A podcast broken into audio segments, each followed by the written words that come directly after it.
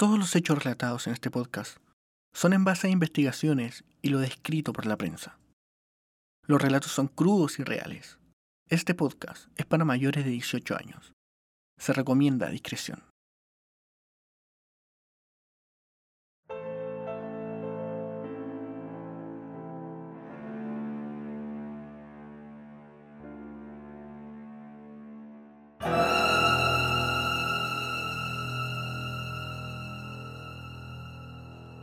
Has abierto la puerta. Acomódate y prepárate. Bienvenidos al caso cero.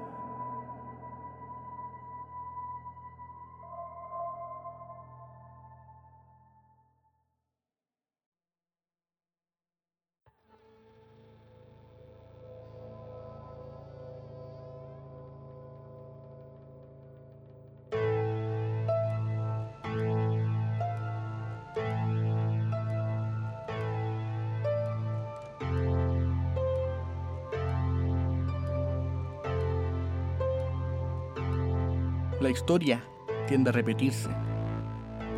Para conocer el futuro, debes mirar al pasado. ¿Cuántas veces has escuchado eso? Aunque para entender la política eso es real. Muchas cosas cambian con el tiempo. Nuestro modo de hablar, de pensar, costumbres, tradiciones, todo es renovable. Pero ¿Qué pasa con el comportamiento humano? ¿Con los deseos más profundos?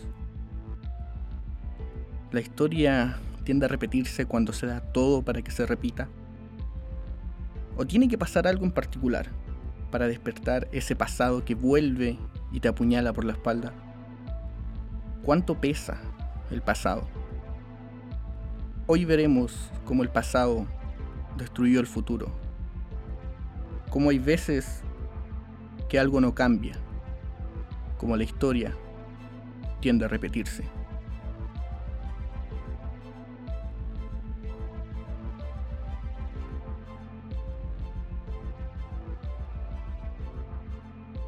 ...29 de julio... ...año 2020... En Peña Blanca... ...localidad de Villa Alemana... Ámbar iba camino a la casa de la pareja de su madre. La razón iba a buscar la pensión alimenticia que le correspondía. Esta era enviada por su padre biológico desde Antofagasta. 29 de julio, el último día en que se vería con vida a Ámbar. Tenía 16 años.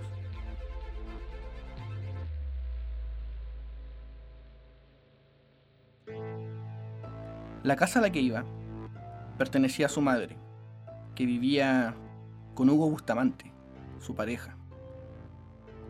Ámbar no vivía con ellos. La razón, Bustamante. Las discusiones que tenían por el pasado de él fueron la mecha que quemó la relación de Ámbar con su madre. Pero para entender esto debemos dar un salto atrás en el tiempo y ver el pasado de Hugo Bustamante, más conocido como el asesino del tambor.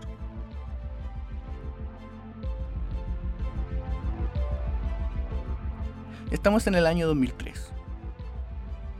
Hugo Bustamante comienza una relación amorosa con Verónica Puebla, una educadora de párvulos, que tenía un pequeño hijo de 9 años, llamado Eugenio Vázquez.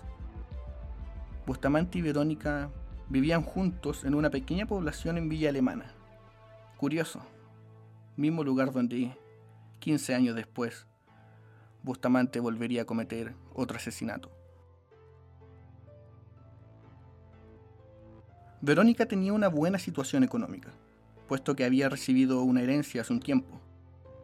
Se dice que esto le habría interesado mucho a Bustamante, tanto así que le pidió que comprara una casa, misma casa, donde este último, con una sangre fría brutal, cometería el doble homicidio.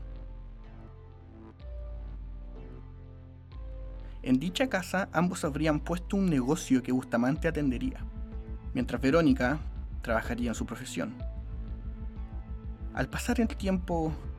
Verónica notó que el negocio no era próspero.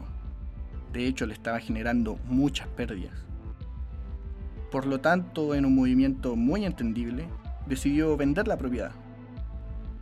En este momento, Bustamante vio una oportunidad y le habría pedido que comprara una nueva casa, pero esta vez a su nombre. La negativa de Verónica habría enojado mucho a Bustamante. Ella quería tener ese dinero para asegurar la educación de su hijo, Eugenio. Esta discusión sería una que terminaría en desgracia. En los diarios de la época se especifica otro motivo por el cual habría comenzado la discusión. Bustamante le debía mucho dinero a un traficante del sector y le habría pedido el dinero a Verónica, cerca de 7.5 millones de pesos, para saldar esa deuda. Tras la negativa de ella, su ira se hizo sentir. Todo lo anterior relatado habla de los dos años que estuvieron como pareja Verónica con Bustamante. Ya estamos en el 2005, el día de la pelea, martes 18 de enero, año 2005. Tras la negativa de entregarle el dinero, Bustamante fue sobre Verónica, estrangulándola mientras tapaba su boca con un paño. En el lugar estaba su hijo, Eugenio, Recordemos que para este momento él solo tenía nueve años.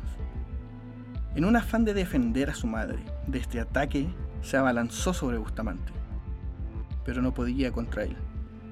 También murió ahorcado. Bustamante degolló a Verónica y la golpeó con un palo en distintas partes de su cuerpo.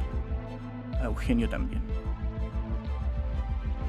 Con los cuerpos ahí, en la casa, lugar donde vivió con ellos, recordó un tambor uno que tenía en la casa, uno que usaban para guardar agua. Cubrió la cabeza de sus víctimas con un plástico y los metió en el tambor, de una forma inhumana, empujando los cuerpos con el mismo palo que usó para matarlos. Luego al tambor le puso agua.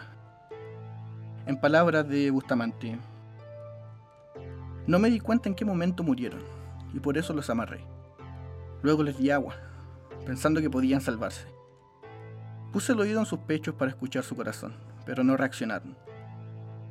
Entonces me senté en el living y fumé todo el día. Me tomé una botella de pisco que tenía. No sabía qué hacer, ya no pensaba. En una entrevista dada al gran Carlos Pinto en su programa Mea Culpa, Bustamante confiesa haber puesto agua y cal en el tambor. Mantuvo el tambor sin enterrar. Tenía que entregar la casa donde los hechos ocurrieron, porque recordemos, esta había sido vendida. Entonces arrienda una casa y se los lleva a un nuevo domicilio. En este comienza a sentir el olor. La descomposición de los cuerpos ya había comenzado. Decide enterrarlos, pero era demasiado tarde. El hedor ya era muy notorio. Vecinos del sector avisan a las autoridades y todo sale a la luz. Personal de investigaciones llega al lugar y descubren el macabro doble homicidio. El juicio oral de Bustamante se dio un 28 de septiembre del 2005, a las 9.30 de la mañana. Bustamante confiesa el crimen. Algunas de sus declaraciones son... Reconozco que maté a dos personas. Sé que matar es algo muy terrible. Estuve tres días sin comer ni dormir. Solo consumía alcohol. Estaba bloqueado. Nadie se prepara para matar a otro ser humano. Esto no fue planificado. No es algo que hice pensando. Es cierto que tuve algunas discusiones con Verónica, pero nunca nos fuimos a las manos. Es fuerte lo que viví. Incluso compré un arma para suicidarme, porque la presión que uno siente es mucho más fuerte que estar en la cárcel. El juicio no estuvo exento de polémica. Aunque el imputado haya confesado al juez, pretendía darle solo la condena de homicidio simple se escuchaba que le darían tres años y un día por víctima. Incluso uno de los mejores amigos de Verónica dijo a la prensa de la época, ¿qué debe hacer entonces un delincuente para que se considere que actuó con alevosía? ¿Solo basta pedir disculpas? ¿Decir estoy arrepentido? ¿O como dijeron, cooperó con la justicia? Claro, yo también coopero si soy pillado en mi casa, donde tengo un hoyo y enterró un tambor con dos cadáveres. Al final y después de un largo juicio su condena fue de 27 años de presidio. Todo esto hubiera sido justo si no fuera por... Antes de esto quiero que escuchen un extracto de audio. La entrevista que le hizo Carlos Pinto a Bustamante en el año 2006.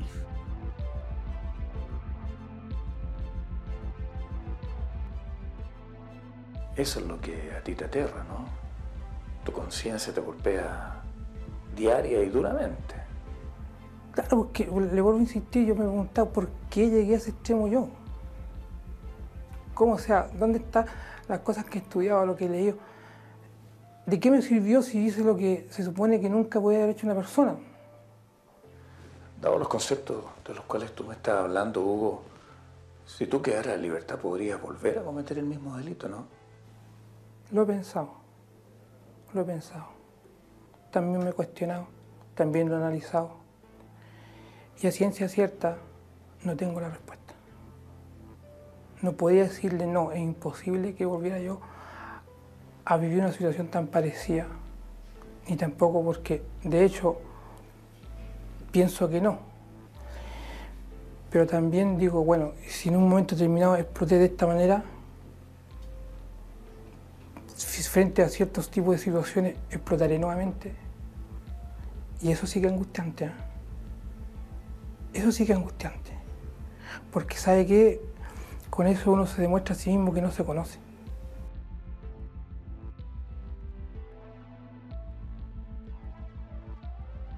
Antes de seguir, haremos una parada en el año 2016. 788 reos fueron indultados bajo la Corte de Apelaciones de Valparaíso. Entre ellos se encontraba Bustamante, quien para ese momento habría cumplido 11 de los 27 años que le correspondían. 29 de julio, año 2020. Ámbar va a la casa de la pareja de su madre, la última vez que fue vista por alguien. Su desaparición llama la atención de los medios. Ámbar vivía con Maritza, la cual no tenía lazo sanguíneo con ella, pero Ámbar le decía tía por cariño. Ese mismo día Maritza llama a la madre de Ámbar, Denise, y le pregunta si la ha visto. Denise le da una reacción errática y corta la llamada. Esa misma noche, Maritza pone la denuncia, sobre la desaparición de Ámbar. Al día 30 de julio, Maritza llega a la casa de Bustamante exigiendo ver qué ocurrió con Ámbar. En esta visita, Bustamante se ve muy relajado. Incluso la deja pasar hasta el patio para que vea que no tiene nada que ocultar. Viernes 31. La Brigada de Criminalística de la PDI recorre quebradas buscando indicios y pistas que puedan llevar a la localización de Ámbar. Algo alerta a todo el mundo. Denise, madre de Ámbar, no se suma a ninguna búsqueda, no pega carteles con la foto de su hija.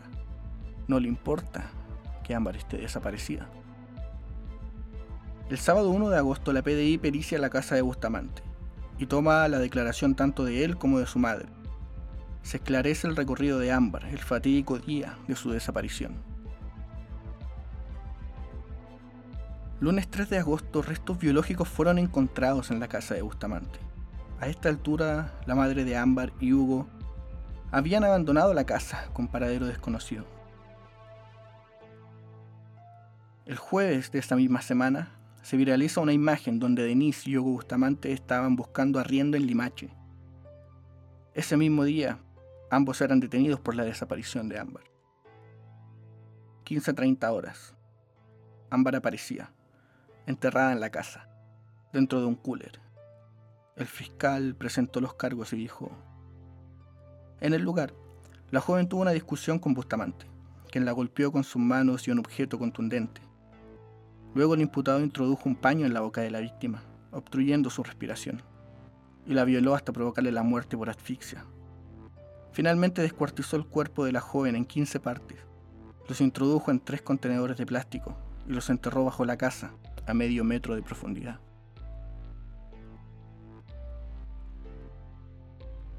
Según las pruebas y unos mensajes por WhatsApp, se supo que Denise, madre de Ámbar, tenía conocimiento del delito. Ella fue la que delató a Bustamante, pero también, con el paso del tiempo, se supo que ella participó en el crimen. No solo ayudó a planificar el crimen, también estuvo presente para inmovilizar a la niña. Ayudó a Bustamante a esconder el cuerpo y a cubrir las huellas. Denise mató a su propia hija. En estos momentos, Hugo Bustamante y Denise Llanos cumplen prisión preventiva. Ella en la cárcel de mujeres de San Miguel, mientras Bustamante está en la cárcel de alta seguridad en Santiago. Ambos a espera de sus juicios, que deberían ser en agosto del año 2021.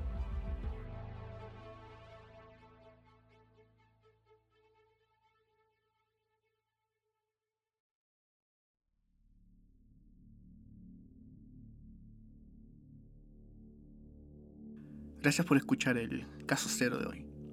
Recuerden seguir la conversación en nuestro Instagram, Caso Cero Podcast.